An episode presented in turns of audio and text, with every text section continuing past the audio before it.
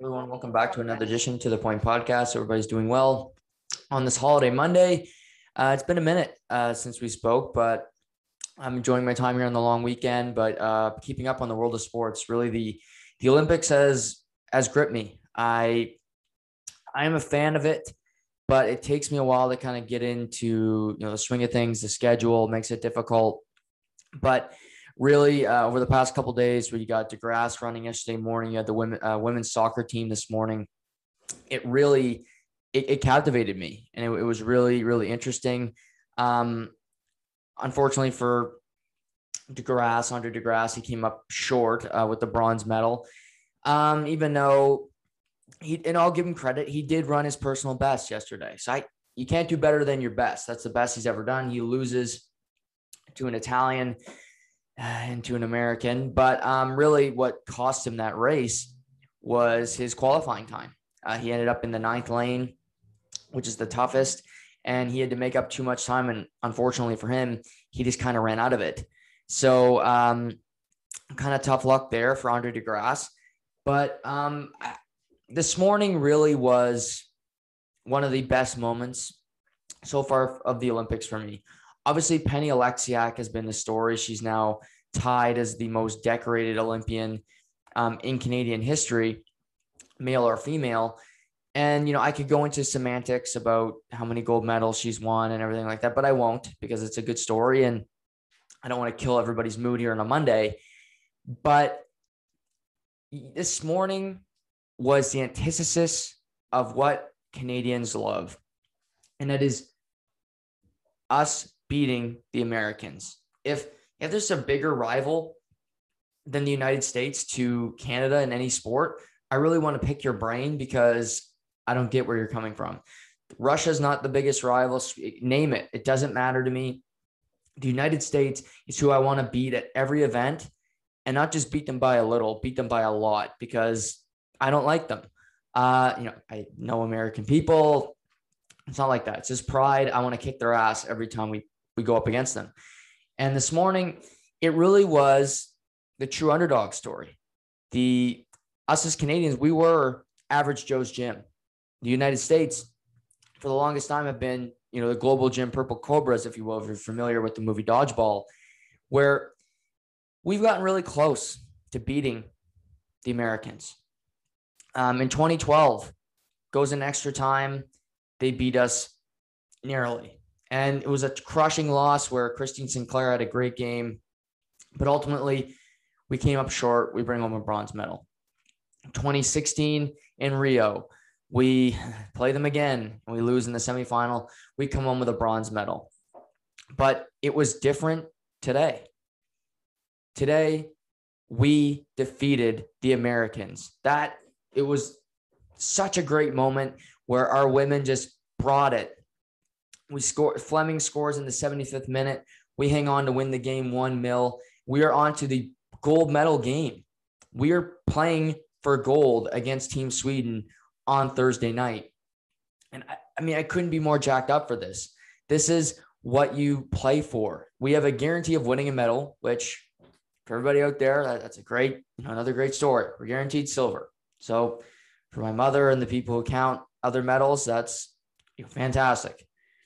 But if our women's soccer team could bring home a gold medal while defeating the United States along the way, while defeating Sweden, who beat the United States in the preliminary round to get there, this would be one of the most iconic moments in Olympic history.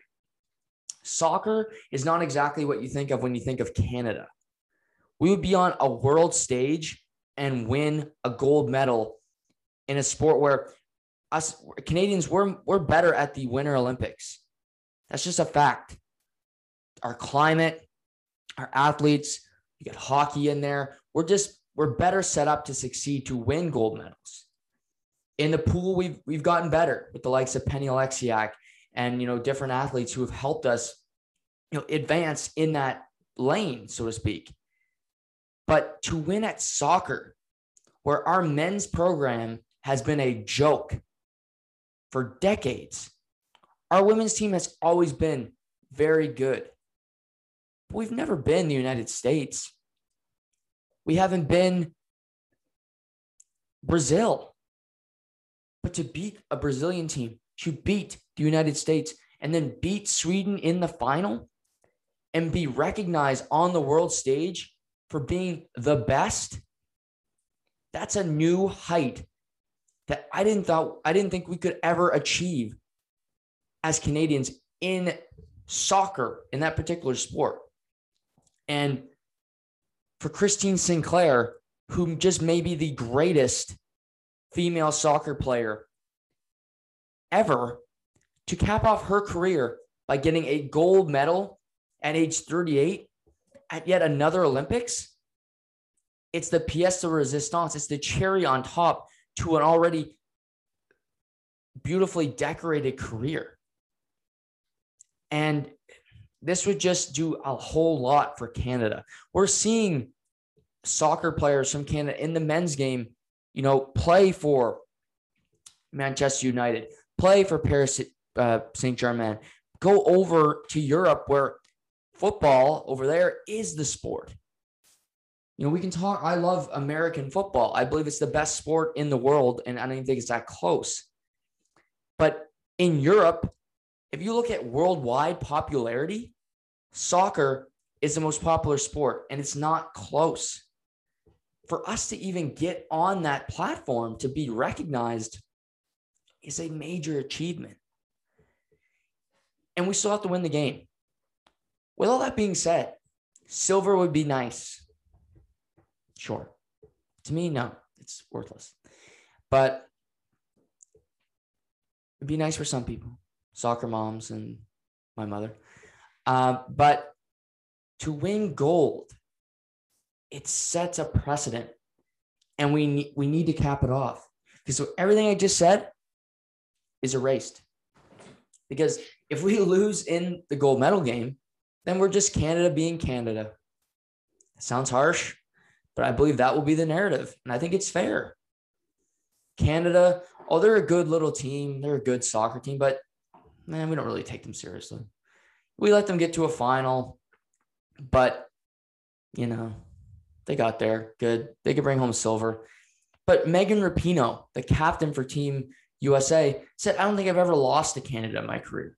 It's still that disrespect. But if we win that gold medal, we can tell everyone collectively to shove it because we did it. And Thursday night, I think the game starts at 11 o'clock. I'm watching it. Yeah, I work on Friday.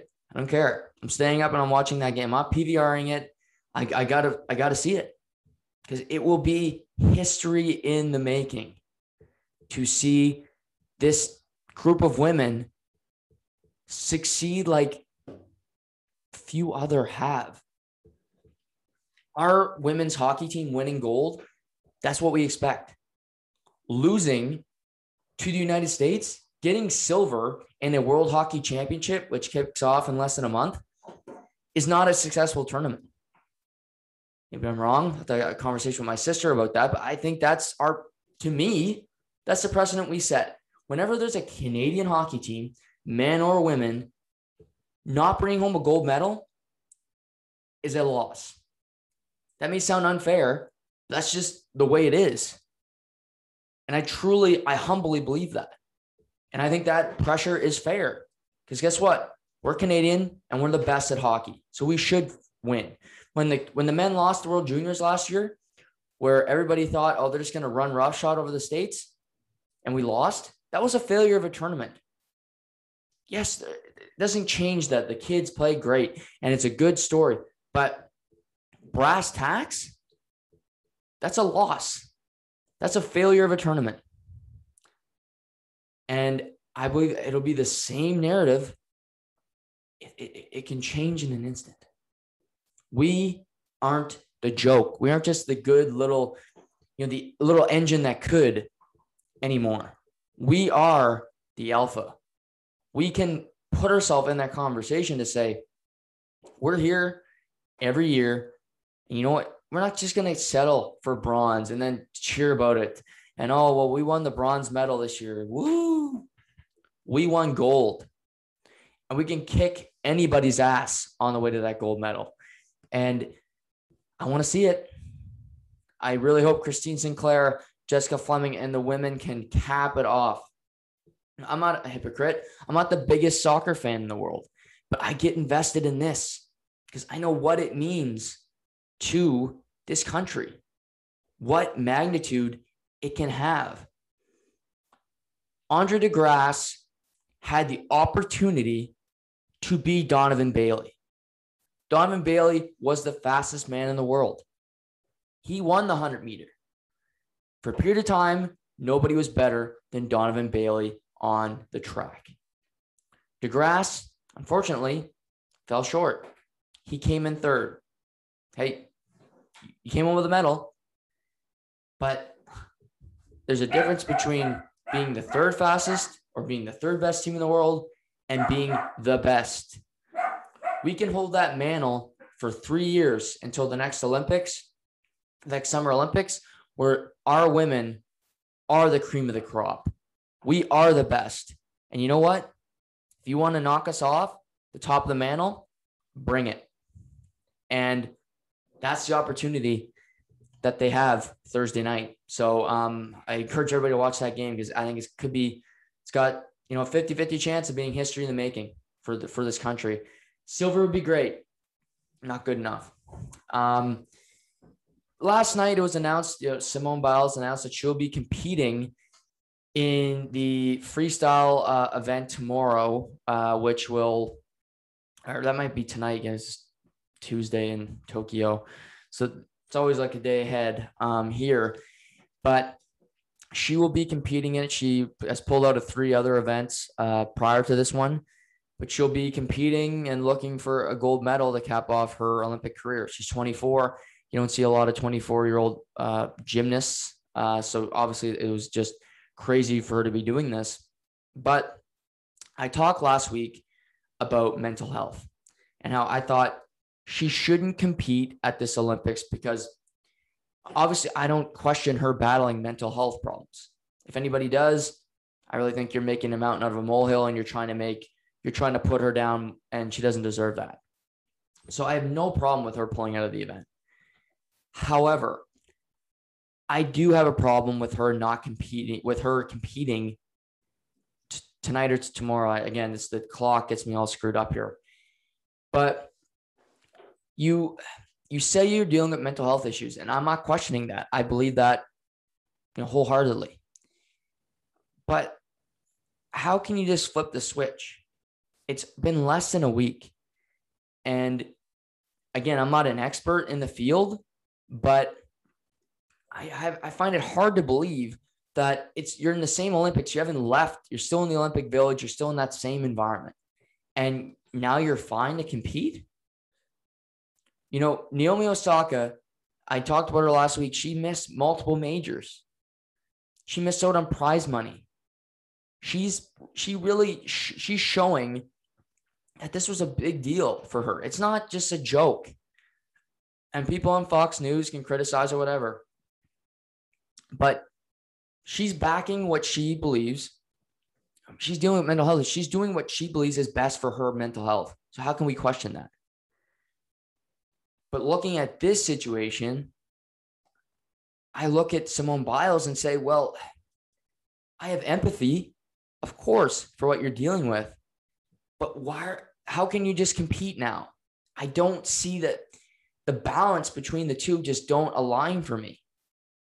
I to pull out of three events, and then there's team events and laundry list of, of things in, in gymnastics, like swimming, because I think there's too many events for both, but that's a whole other issue. What like figure skating. Uh, why? How can you just compete now? And I really think she should do a presser, and we she owes us that answer because we can have empathy, and I will be on her side. I'll 100% because mental health is real. In the past, and this is not an older generation's fault, it just wasn't discussed. It wasn't as accepting as it is now. And, you know, I'm sure the older generation say, well, we just battled through our, we didn't talk about our issues. Well, good for you. Um, no, you're tougher than us, I guess, us uh, Gen Zers and millennials and everybody else. But it, I think she owes us that interview. She owes us that answer because if I, if I had her on this on the podcast, that's my first question. I introduce her, uh, you know, pleasantries, and then I'm getting to it, to the point. Why? How can you compete after saying you're dealing with some health issues a week later? What happened that you're all of a sudden in a mental state where you're physically able to do this? Because having a mental health issue, having a block, not only can that affect you with mental health, but physically, what if you're not all the way there? This is gymnastics. This is dangerous shit. You can really, really hurt yourself. You need to be mentally at 100 to do this, or you can really hurt yourself. And I, I just, I, I look at the situation and think, we're missing something here. And I think as a as an audience, as journalists, and as just spectators of the sport, we deserve an answer as to why she can't compete last week, but now less than a week later, she can. And that I want to know. So I hope when she does an interview that the journalist has the courage to ask that question because it is a tough question. It, it sounds like you're you're questioning her her motives, her her competing. And a, an American journalist probably won't ask that question. I doubt it. Maybe she maybe she loses the gold medal, then they might. I think if she wins the gold medal, that won't be asked. But if you're the BBC or somebody else, maybe get that question in there. I think it's a good one to ask. But Simone Biles will compete. We got the women's Olympic soccer team the 200 meters, so track and field will still be ongoing. Um, Xander Schauffele won the gold medal uh, at the uh, men's golf tournament for the Olympics. Um, I talked about this yesterday with a few friends. He's never won a major yet. Uh, he's, I think, one of the best golfers in the world. He's finished top five four different times, uh, but hasn't been able to break through. He's had a couple real heartbreakers at majors, including two at Augusta National. But maybe this helps him propel his game and he can get back and he's too good to not win a major over the course of his career. He doesn't bomb it, but he's got a great shot, great approach, really smart golfer. And we see him here. He makes two clutch putts on 16 and 17 to keep the pressure away. Rory Sabatini made, made a late push uh, on Sunday. He, he played very well, shooting five under par. He ends up with the silver medal. CT Pan wins the bronze after a seven man playoff with the likes of Rory McIlroy. I think for Schauffele, you know, obviously the Americans get another gold medal, so ugh, but I, I do like him, so it's tough not to root for the guy. But maybe this is a turning point for him where he wins a big event, he is clutch down the stretch, and maybe next time he's in the lead at a major, he won't feel as worried about the situation. He held on here, he didn't choke. And hopefully that bodes well for him because I think he's, like I said, he's too good of a golfer. There's so many great ones right now. You know, we've just seen Collin Morikawa win two majors in a calendar year. You know, Rory's still there. Spieth is starting to play better. Justin Thomas, I mean, he he's going to win another major. He's too good not to. Had a really rough 2021, but I think he can he can win a major or two before his career is over. And there's a lot of young guys, Viktor Hovland, if Matt Wolff can figure out his game, I think that he's got all the trappings of a major champion. So it's not going to be easy by any means, but I think Schauffele is right there on the precipice of being a major champion. And we'll just see if he can put it all together. Um, and maybe this Olympic um, experience will help him in the majors at Augusta, at the PGA. You know, the, the other two um, come out and be victorious this weekend really it was about in other than the Olympics, it was about Major League Baseball. You know, hockey, we had a few signings, which I'll touch on today. But Friday, it was the Major League Baseball trade deadline. And it was one of the busiest in recent memory. But, you know, baseball sucks at marketing. Uh, they really don't. They really don't seem to want to improve their game. They don't want to make it faster, which you know, that's that's their prerogative. But I think they're very bad at selling their product. For years, Major League Baseball did not have a set date for a trade deadline, meaning trades could just come in willy nilly. You know, the set uh, they never said it was like late August. It wasn't trade deadline day, but you had to put players through waivers. Then you could trade a guy. Like Justin Verlander was acquired by the Houston Astros on August like 30th. So he spent the last month in Houston. They go on to win the World Series in 2017. But having a set trade deadline, hockey has it, basketball has it. Not only is it good because your media markets can have trade deadline days, they can cover it, but it provides intrigue. It's on the calendar. You know, you can talk about all year. Well, trade deadline is July 30th, and you can set and be ready for it as a fan and as teams. You know where you stand, and this year it really delivered for them because, you know, it was really. I'll start from the teams that offloaded. You look at the Chicago Cubs and the Washington Nationals. Chicago Cubs won World Series in 2016. That was their first World Series in 108 years. And you have the Washington Nationals in 2019 winning the World Series. They had never won a World Series in their franchise history. And both teams decided to part with very, you know, crucial members of the team that won them that World Series. Um, and it's it's about really looking at looking at this group. The Chicago Cubs, they lose Anthony Rizzo. They lose Javi Baez, aka El Mago. They lose, uh, you know, Jon Lester was already gone, but you know they lose Kris Bryant, who won World Series MVP. Three of their pillars of their team, really the three, you know, the figureheads to them winning a World Series, have departed the organization.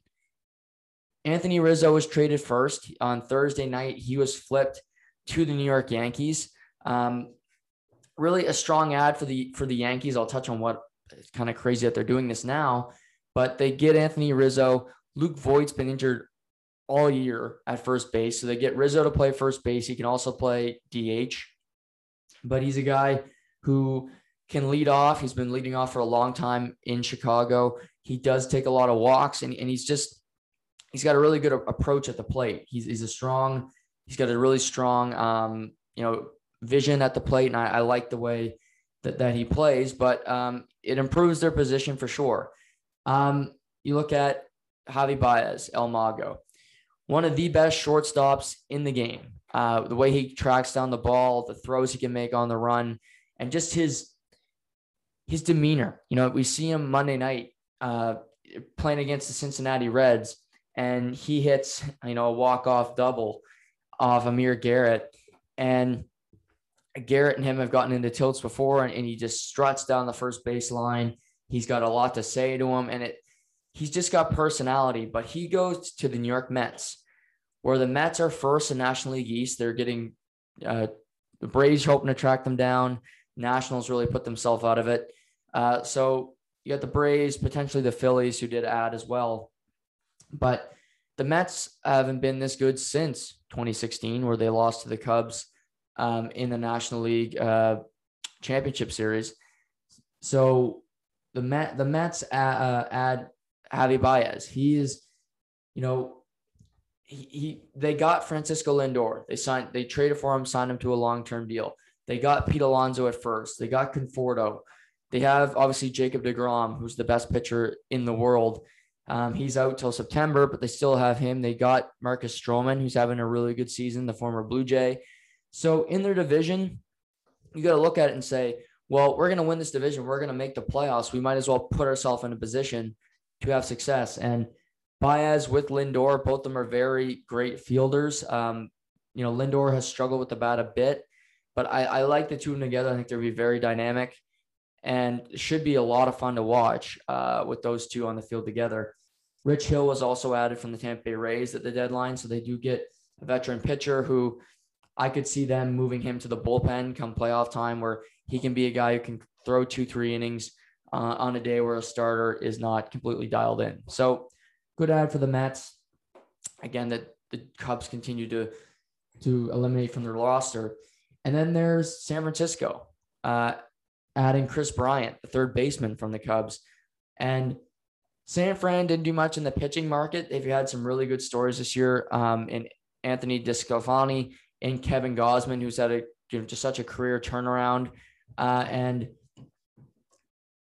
and it, it's been a it's been an incredible year, and they they've really they've really surpassed every expectation. They are three games up on the Dodgers at this point, and nobody had them making the playoffs. They still have Brandon Crawford. They still have Brandon Belt. They still have Buster Posey from their World Series teams. And it's just been incredible to watch what they've been able to do. And I love their the mold of that team. You know, they got a great manager and Gabe Kapler, who was fired in Philly really for no reason. And they've kind of have that chip on their shoulder being a team that has been through through wars, through tough times. Madison Bumgarner's gone. Johnny Cueto's gone. The big panda has departed the organization, but they still continue to battle. They still continue to have the chip on their shoulder. And Bryant's a guy that, you know, people said who's been traded for Chicago for years. He's been on the trade market forever. And he just continued to play like a pro, which is what he is. And for the for the Giants, they they had kind of a hole at third base. And I think he adds to their roster. You know, they, they took two or three from the Houston Astros this weekend, who are no slouch, leaders in the NL West, one of the favorites in the American League. And they just continue to, to battle. Um, it's really impressive to me what, what they did, but the Cubs offload from the roster. And not only that, they trade away their closer, one of the best in the game in Craig Kimbrel. And they get a ton of prospects. I'm not going to go into all the prospects because all these guys are just, they're not going to be major league players right now. However, for the Cubs, you look at it and say, well, this is what they did. And this is what they did in 2012, 2013, where they added Rizzo, they added Baez. Uh, Kris Bryant was drafted, but you add players that are not brand name right now. But you go through it, you play them a few years, and then then you make your push. You add veterans like the Mets are doing, like adding uh, Kris Bryant does right now. You add the veterans when your team is ready. And the Cubs, they've been struggling for a long time. They were nine games back of the Milwaukee Brewers. And this is the model that won them a World Series. So I think this organization and the fan base can accept that. You know, they, they aren't winning right now. You add pieces that you hope can be the centerpiece of your World Series team moving forward. So the Cubs offload and really they deconstruct a team that won them the World Series after, like I said, 108 years, uh, the longest drought in pro sports history. Um, that brings us to the Washington Nationals. You know, they trade Jon Lester, who you know, he's only been there one year. He hasn't been exactly a great story. They trade Brad Hand, the closer, to the Toronto Blue Jays. They desperately needed someone at the back end of the rotation. But the big, the big names that you know the Dodgers traded, which really one name didn't surprise me at all. One really did. Thursday it was reported that Max Scherzer, you know, the great longtime pitcher, three time Cy Young winner, one of the best pitchers in the last 30 to 40 years, was going to be traded to the San Diego Padres. And I said, well, this this is huge. San Diego, San Diego has been a team that's really been uh, had their pedal to the metal, so to speak, over the last couple years. They acquired Yu Darvish. They uh, signed Manny Machado. They traded for Adam Frazier, uh, most hits in Major League Baseball at the trade deadline. So they've been active. But getting Max Scherzer would really, you know, send a message to this team that we're all in here. We think we can win a World Series this year. But the deal didn't go through. It couldn't be processed. They couldn't agree to terms. And Scherzer stayed out there. We didn't know he wanted to go um, to the West Coast. And big surprise, he gets traded to the Los Angeles Dodgers. And you look at, you know, the rich just keep getting richer. I said to a friend, you know, the rich are you know becoming Jeff Bezos with the Dodgers getting Max Scherzer. Um, they have Clayton Kershaw, who also has won three Cy Youngs. So they have six Cy Youngs there. They have Walker Buehler, who I think, other than DeGrom, is the best pitcher in baseball. He's better than Kershaw right now. It's not even close. Um, he's 11 and 1 on the season with a sub 230 ERA. The guy has every pitch. He can blaze it by, he can throw off speed. The guy is just, you started you know, if they started a series tonight, Walker Buehler would be pitching game one, not Scherzer, not Kershaw, sorry, not um, not Scherzer. It would be Walker Buehler. And so you get Buehler, Kershaw, Scherzer. You still have David Price in that rotation. You got Julio Urias, who has 13 wins, the most in baseball. And, and you know, this is really a void to help. Uh, you know, Trevor Bauer is unlikely to pitch again this year. He's dealing with a domestic uh, disturbance slash assault case, uh, and it doesn't sound promising. Uh, the guy they signed him to a big two year deal. Um, we know he's an outspoken guy. I did not see this in his past. I did not see this coming. I didn't know this was the character of the guy, but they really needed a replacement for him because the rotation hasn't been that great recently. Kershaw's been dealing with injuries, and you know this team is World Series or bust. They're in that mold. I give credit to the organization. There's no salary cap in baseball, so you can spend as much money as you'd like, and they did. You know, they spent a ton of money, uh, you know, trying to get better and uh, they they won last year. They got they traded for Mookie Betts. They they add you know significant pieces where they need them, and it got them over the top. And looking, you know, not only do you get Max Scherzer, who I, like I just said is one of the best pitchers in the history of the game, but you get Trea Turner, a Gold Glove winning shortstop, who I don't I don't get why the Nationals traded him. They have team control over him for another two years you know, arbitration eligible. And yeah, they get the number one and number two prospects in the Dodger system, but you have a proven commodity in Trea Turner. You can start to build your team around him, hoping that you still have Trea Turner there, that maybe some free agents will want to come to Washington. You can get better sooner rather than later. And it's not a three, you know, four to five year project here. And, but he gets moved to the Dodgers and again, this gives him flexibility right now and in the future. So now you have Trea Turner, you have Corey Seager, you have Justin Turner, sound like a pretty good infield. Um, you know, how Cody Bellinger has been playing first base, but he's likely not going to play. He's batting 163 in the season, can't play anywhere in the infield. He's been a disaster. But you look at that, that's a pretty damn good infield. And then, you know, oh, oh, yeah, Mookie Betts in, in right, who's the best, you know, the best field, one of the best fielders in baseball. So this team is loaded completely. And the way it looks right now, we get two months of the season left, and three teams out of the National League West. That's Dodgers, Padres, and Giants. They're likely all going to make the playoffs. And really, the biggest battle will be who's going to finish first in the National League West, Giants or Dodgers. And I think it will be the Dodgers. Again, it's a three game lead right now, but the Dodgers are just so loaded.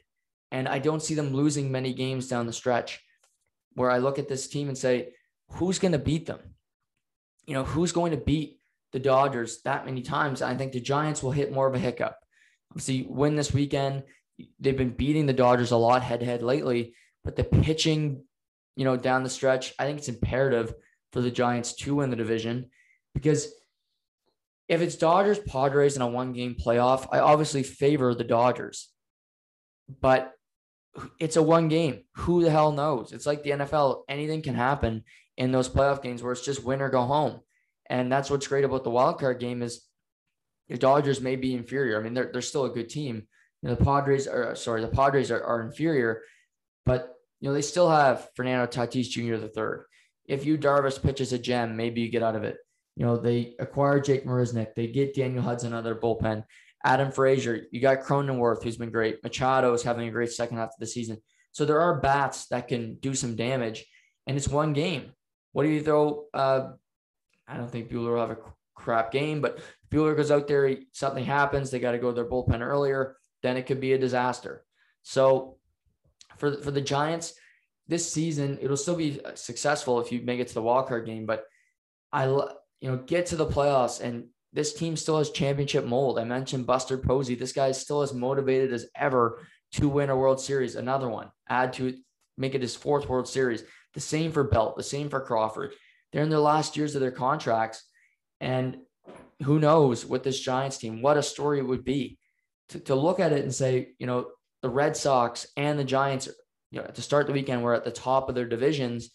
That's a pretty incredible story and we'll see where it goes. But the National League West was the most compelling division, the most compelling story in baseball prior to the trade deadline. It remains it after the trade deadline as well. Um, New York Yankees also acquired outfielder Joey Gallo um, from the Texas Rangers. He's you know a left-handed bat they need they needed desperately. Uh, they've had Brett Gardner playing in left field forever, and you know Brett's a good Yankees. Only played for the Yankees over his career, but it was getting very stale. And he doesn't have a great arm. His bat isn't very good anymore. And although Gallo is another power bat like Giancarlo Stanton, like Aaron Judge, the guy does have a better walk rate than the both of them. He he draws a lot of walks. He does strike out a ton, but he will take walks, and he's a great outfielder. Um, I think he he's won Gold Gloves before in the field, and he's he's better than any outfielder they have. That includes Aaron Judge. He's his arm is better. He makes better reads, and he's playing left field at Yankee Stadium. It's not exactly a tough place, you know you know when the ball is going out or not because you hit one 230 to, to left at Yankee Stadium. It's like, you know, doink the clown. You can hit anybody can hit a freaking dinger to left. So it's not exactly like you're playing, uh, you know, the Green Monster in Fenway. So I look at the Yankees and look at the Blue Jays, and I think they're different, but they're also similar. The Yankees are desperate. They get Rizzo, they get Gallo, and they're desperate because in New York, it's never okay to have a disappointing season. It's never okay to rebuild. You can't do it. And to start the weekend, the Yankees were third in the American League East, behind Boston, behind the Tampa Bay Rays, and they remain third. But you know they want to make a push for a wild card spot. They cannot miss the playoffs, and I think it's very unrealistic to think, well, we can surpass Tampa, we can surpass Boston, but maybe we can make a push for a wild card. Maybe Oakland stumbles down the stretch maybe the Rays fall off, something happens with the Boston Red Sox pitching where we can make a move here. But you know, again, that's unlikely, and I, I think teams held on to their players for a long time, and that hurt certain teams. And I look at the Yankees and the Blue Jays in particular here. The Yankees, I think, would have made moves earlier, but teams felt they were still in a position to win. Texas, no, they stink, but they might have wanted to hold on and get the best possible deal for Joey Gallo and that was two days before the trade deadline. You know, trading him a month ago, they probably don't get as good of a haul. Um, Rizzo, I think the Cubs were very reluctant to part with them. They all went within a you know a two day period of one another, and again, it's just nostalgia. You want to sell tickets. I think it'll be tougher to sell tickets down the stretch here with the Cubs team that is going to stink. So obviously that that's a tougher sell. But so for the Yankees, I think it was out of desperation. You look at the Blue Jays on the other hand, they get Brad Hand, uh, for Riley uh, Riley Adams, who is a we see him. He played a little bit the major league level this year, but he's basically a AAA catcher. Uh, catcher is not a position that the Blue Jays have a position of strength with. Danny Jansen uh, swinging the bat, he's basically as good as me out there. Uh, they have Alejandro Kirk, who it's really undetermined if this guy can be an everyday catcher in the major leagues yet. Um, they got uh, uh, no, what's his, he got caught with his pants down there last year, but they got another catcher that they like. But uh, you know, he's I can't remember his name, so he can't be that damn good. Uh, so it's not exactly a position of strength for the Blue Jays. They get Joakim Soria at the deadline. He's another veteran relief arm. They need bullpen help all year, so that should help them. But their big addition was Jose Berrios from the Minnesota Twins. And they part, you know, Simeon Woods Richardson, who's a 20 year old pitcher who looks like he's going to be he's a good prospect. Again, he's a he's a prospect. He's not a major league player yet. This team wants to be competitive, and they also part with Austin Martin, who played at Vanderbilt, uh, went was drafted fifth overall by the Blue Jays last year, and he was really one of the most highly touted prospects in the organization. So it was not cheap, but Berrios has a uh, you know a 330 ERA. He's been a really consistent pitcher. I, wouldn't call him an ace, he's a great complementary star, and he's been a great pitcher uh, in his own right throughout his career for the Minnesota Twins. So he's a guy that, that can fit into your everyday rotation. He's not. He's better than Ross Stripling. I would. You know, him and Robbie Ray are similar, not in their pitching style, but I think when it comes to their effectiveness, Ray's been, you know, the Blue Jays' best pitcher this year by a quarter, by, by a long, by a long shot. So he he improves their pitching depth. You know, you don't got to go to guys that you really don't trust. Berrios is a guy that can pitch every fifth day that you can have confidence in. So that's an upgrade. That's something that they can they can sell. But it is it is a major haul. But I think for the Blue Jays, they have them under team control for next year. So what they're saying really for me, the Blue Jays is we want to be competitive down the stretch. Maybe we can make make a push for the wild card. Uh, we got Vladimir Guerrero Jr. George Springer starting to swing the bat uh, well. Um, you know, we got Bo Bichette. We have our our position players are basically set. You know, they don't have a like I said, they don't have a catcher that you really trust. They don't really have a third baseman. They have Santiago Espinal has been playing there lately because Cavan Biggio has really just been a disaster. He doesn't have a position. Uh, you, you got Grichuk who can play in the field or play designated hitter. So you have you have strengths, but I think this sets them up well for next season. It gives you another arm that you can say next year we can start with Ryu, we can start with Berrios. They got to try to re-sign Robbie Ray, so you have three starters that you like, and then you add another one. You add at least one, potentially two. Uh, you know, Alek Manoah looks like a stud. I think he he'll be in their rotation next year. So if you substitute Ross Stripling, you add a guy that again is not a Ross Stripling type, not a reclamation project, a guy of value, a guy of substance. You know, Max Scherzer would be nice. I doubt he'll come to Toronto, but somebody that is not. Well, I think this guy can be good. Well, I think we can turn him around. That's been the Blue Jays' mo for years. That's not what they need to do here. They need to add a guy of value. Obviously, the bullpen will be another story. I still think that needs to improve a ton. They're going to have a lot of turnover there, but it gives them another set position. And down the stretch, you add, you know, you get Hand, you get Soria, you get Jose Berrios. So you you've added to your team. You've shown them that you know what we're not dead on this year yet either. It does two good things. Tells your your clubhouse that you know what we're gonna try to make the playoffs this year. That's our goal.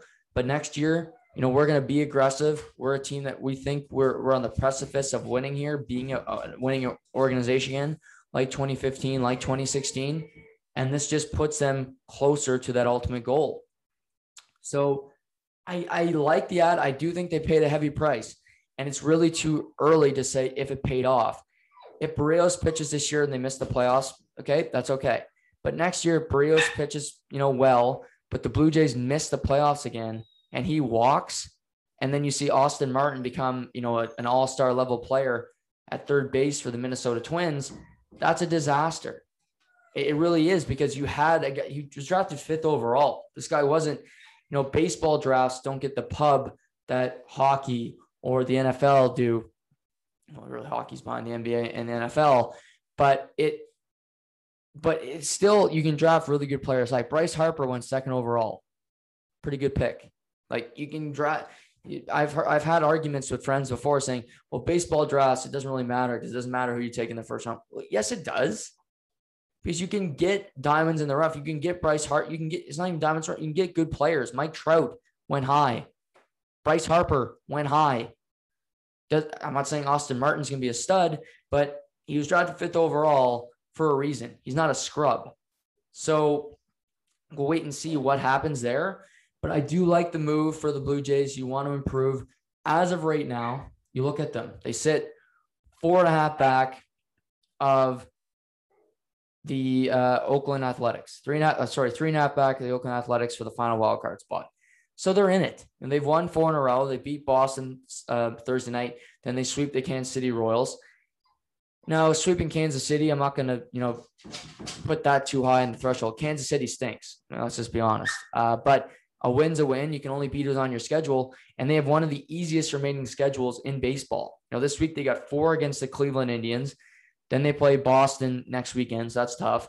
But you got the Angels, Mariners. So you have opponents that you can win, you know, you can beat here. You need to take advantage of this week uh, part of your schedule. And that's how you're going to make the playoffs. Play, they're going to have to have a 600 winning percentage down the stretch to make the playoffs. And because you got the Yankees who are two and a half back, so they're ahead of them. Seattle's tied tied with them at three and a half. So they're it's it's a tight race right now to see if they'll make it. Uh, over the weekend, you know, in a crazy development, the Tampa Bay Rays, you know, sweep the Boston Red Sox, and and the Rays. This is when they start to play great. You know, the Rays are still such a good team. You know, they, they made the World Series last year. they have players that you don't even know. You know, Tyler Glasnow is going to need Tommy John surgery, but they still continue to win. And that's the, the crazy thing about them is that they just find ways to win. And you look now, Blue Jays sit eight back of Tampa Bay. So it's unlikely you're not catching them.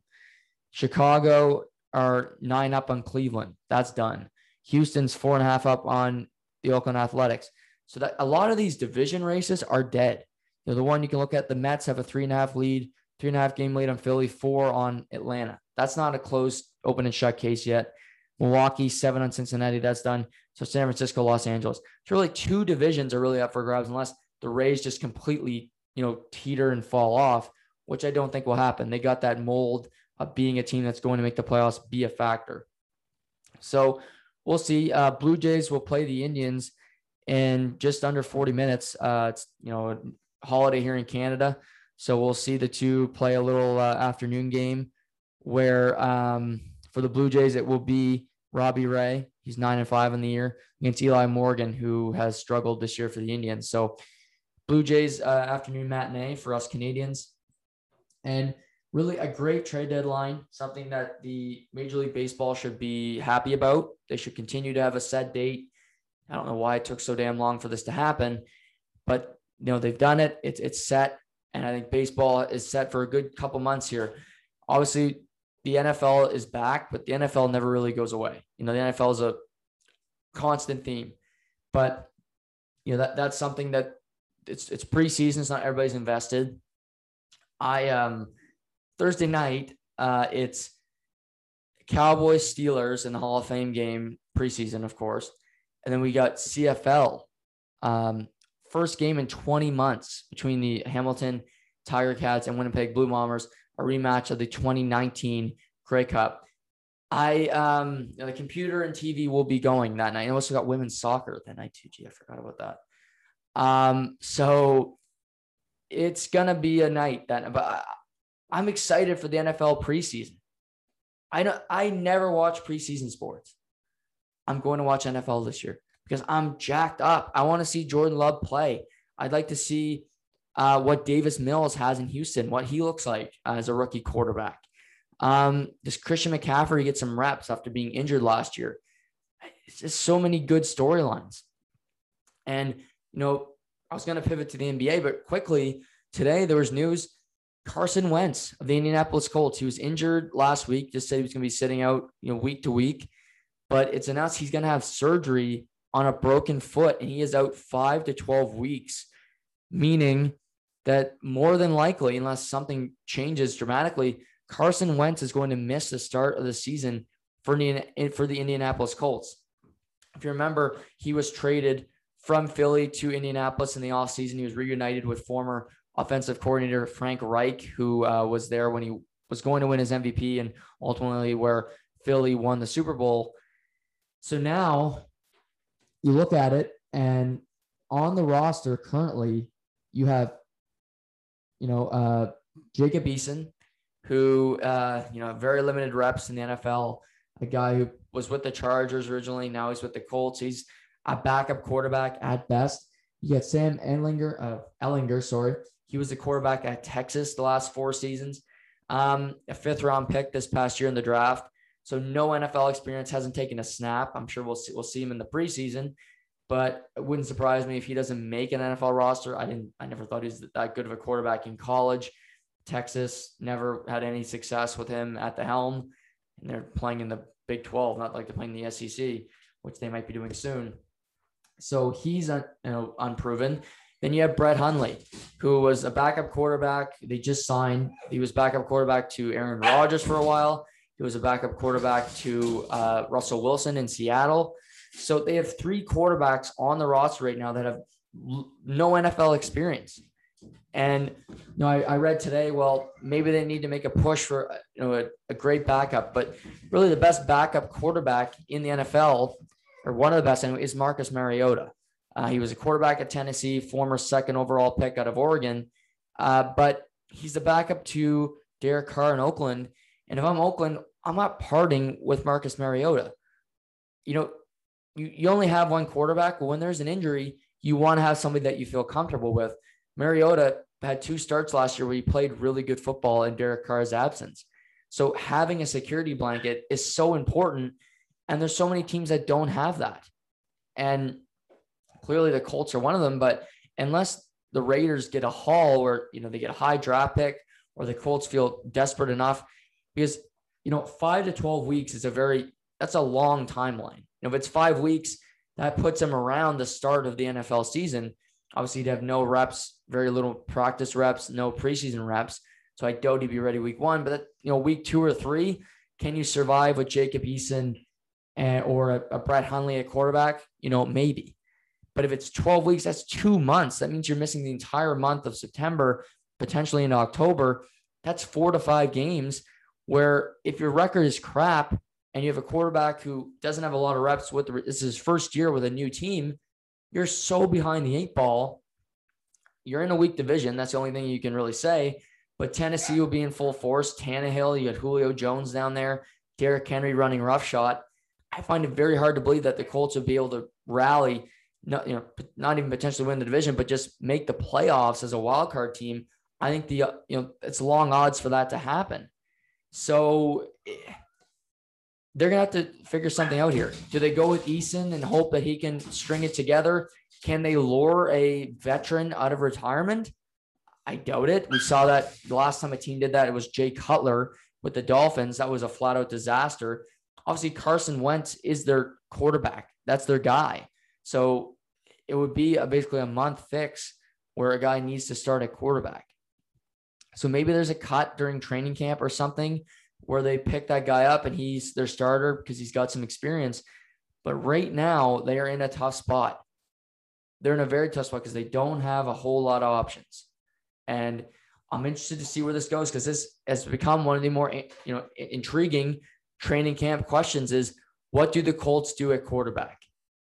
Because Carson Wentz is out. They got, you know, Jonathan Taylor. They got good options but they got a strong defense with Darius Leonard, one of the best middle linebackers in football.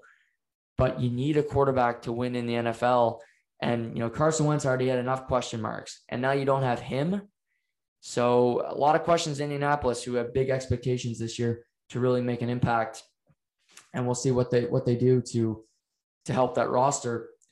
Um, the NBA last week also took center stage. It was the 2021 NBA draft where Troy Pistons took Cade Cunningham first overall. Uh, he's now got the nickname Motorcade, which I think is great. Uh, I think you know he's played at Oklahoma State. He's got a lot of good intangibles being compared to Grant Hill. Uh, Grant Hill is obviously a really good NBA player, not exactly a superstar, but a, a good NBA player. Then you had the Houston Rockets take Jalen Green. Cleveland Cavs took Evan Mobley out of USC, the big man number three. And the intrigue started with the Toronto Raptors, who it looked, you know, all po- you know, all points, you know, all you know, whatever that stupid saying is, pointed to the Raptors taking Jalen Suggs out of Gonzaga. You know, really an elite guy who's got some scoring ability. You know, he's fun to watch. But they decided not to go with Jalen Suggs, not to go with conventional wisdom. And they took Scottie Barnes out of Florida State. And this guard is more of a prototypical point guard. He gets more assists. He's got a bigger body than Suggs. But one thing, his shot is not great, but we've seen the Raptors take guys like OG Anunoby, Pascal Siakam, and they can nurture them and create and make them better shooters, make them better players. Kawhi Leonard was drafted, you know, uh, with the thought San Antonio knew that he wasn't a very good shooter, but now you look at him, he's a better than average uh, three point shooter, great at the free throw line, and it's one of the biggest strengths of his game. So they're clearly banking on Scottie Barnes developing into a better talent because right now on paper it doesn't make a whole lot of sense that you know they take him over Jalen Suggs. I think it's a mistake. I think Suggs is an elite guy. I think you're going to miss out on you know his potential. I would have taken Suggs. Orlando did with the next pick, so they clearly had him on the board. I think they're surprised that he was available, so they take him at number five. They really get a, a gift, and they had two picks in the top eight. Uh, Josh Giddey went to Oklahoma City six. Then you had Golden State take Jonathan Kuminga out of the G League, and Orlando took Franz Wagner out of Michigan. He's his brother uh, Moritz Wagner plays in the NBA already. He's bounced around, played for the Lakers, played for Washington, played for the Boston Celtics, now with the Chicago Bulls. But Franz is a guy that can sp- spread the floor. He can shoot the three, and he was on that great Michigan team last year. So he, he's a he's a name that rings out. But the draft was really for you know overshadowed by a deal prior to the night starting where the Washington Wizards traded Russell Westbrook to the Los Angeles Lakers in exchange for Kyle Kuzma, you know, former 21st overall pick, Montrezl Harrell, uh, Kentavious Caldwell Pope, and the 22nd pick in Thursday night's draft.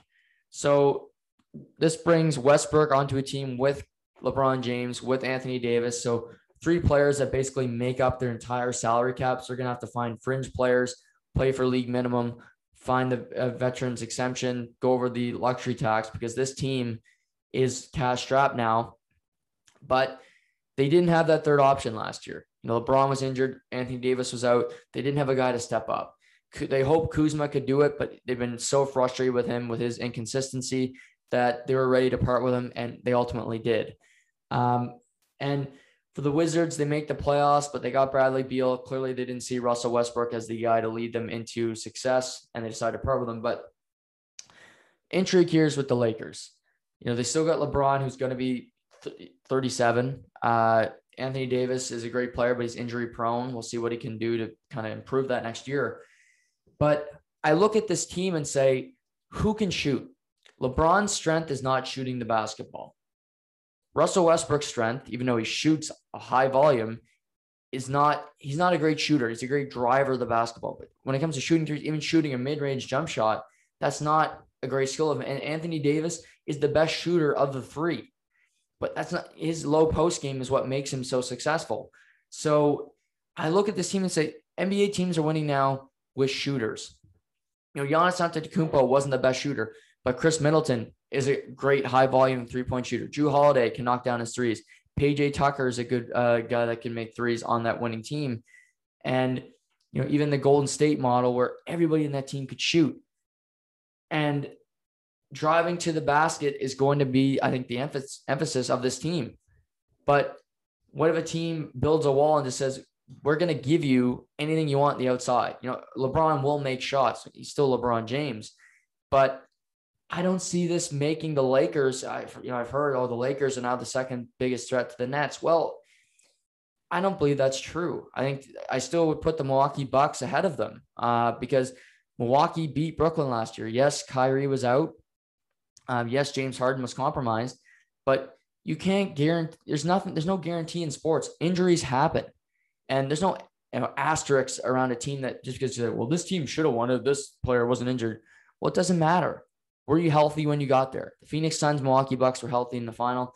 Milwaukee won. Doesn't matter that LeBron James wasn't there or Golden State or whoever else you think is better. Milwaukee won the championship. And I just I look at this team and say injuries are not, they're not a big threat because they can't shoot the basketball, and that's the most important aspect of the game. Yeah, okay, great, you can rebound, great, you can assist the basketball, but what else can you do? You need can you shoot for me? And if the answer is well, if you even pause a little bit, it's such a scary position. And I I worry for this team because I think LeBron, Westbrook, Anthony Davis, who can shoot?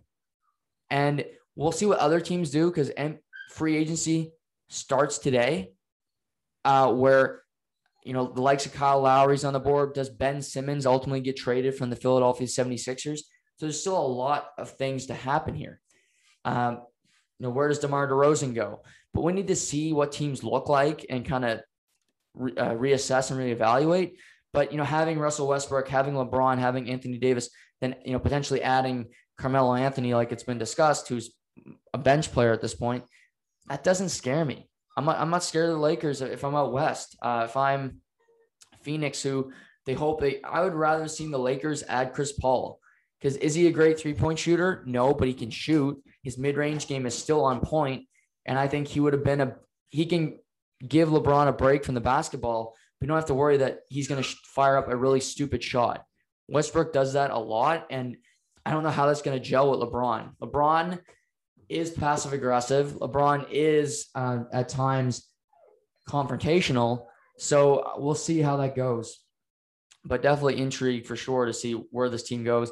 Like I said, free agency, you can start talking with teams tonight at six o'clock. So I'm sure those deals will will pile in soon after because, as we know, there's no league better at tampering than the National Basketball Association.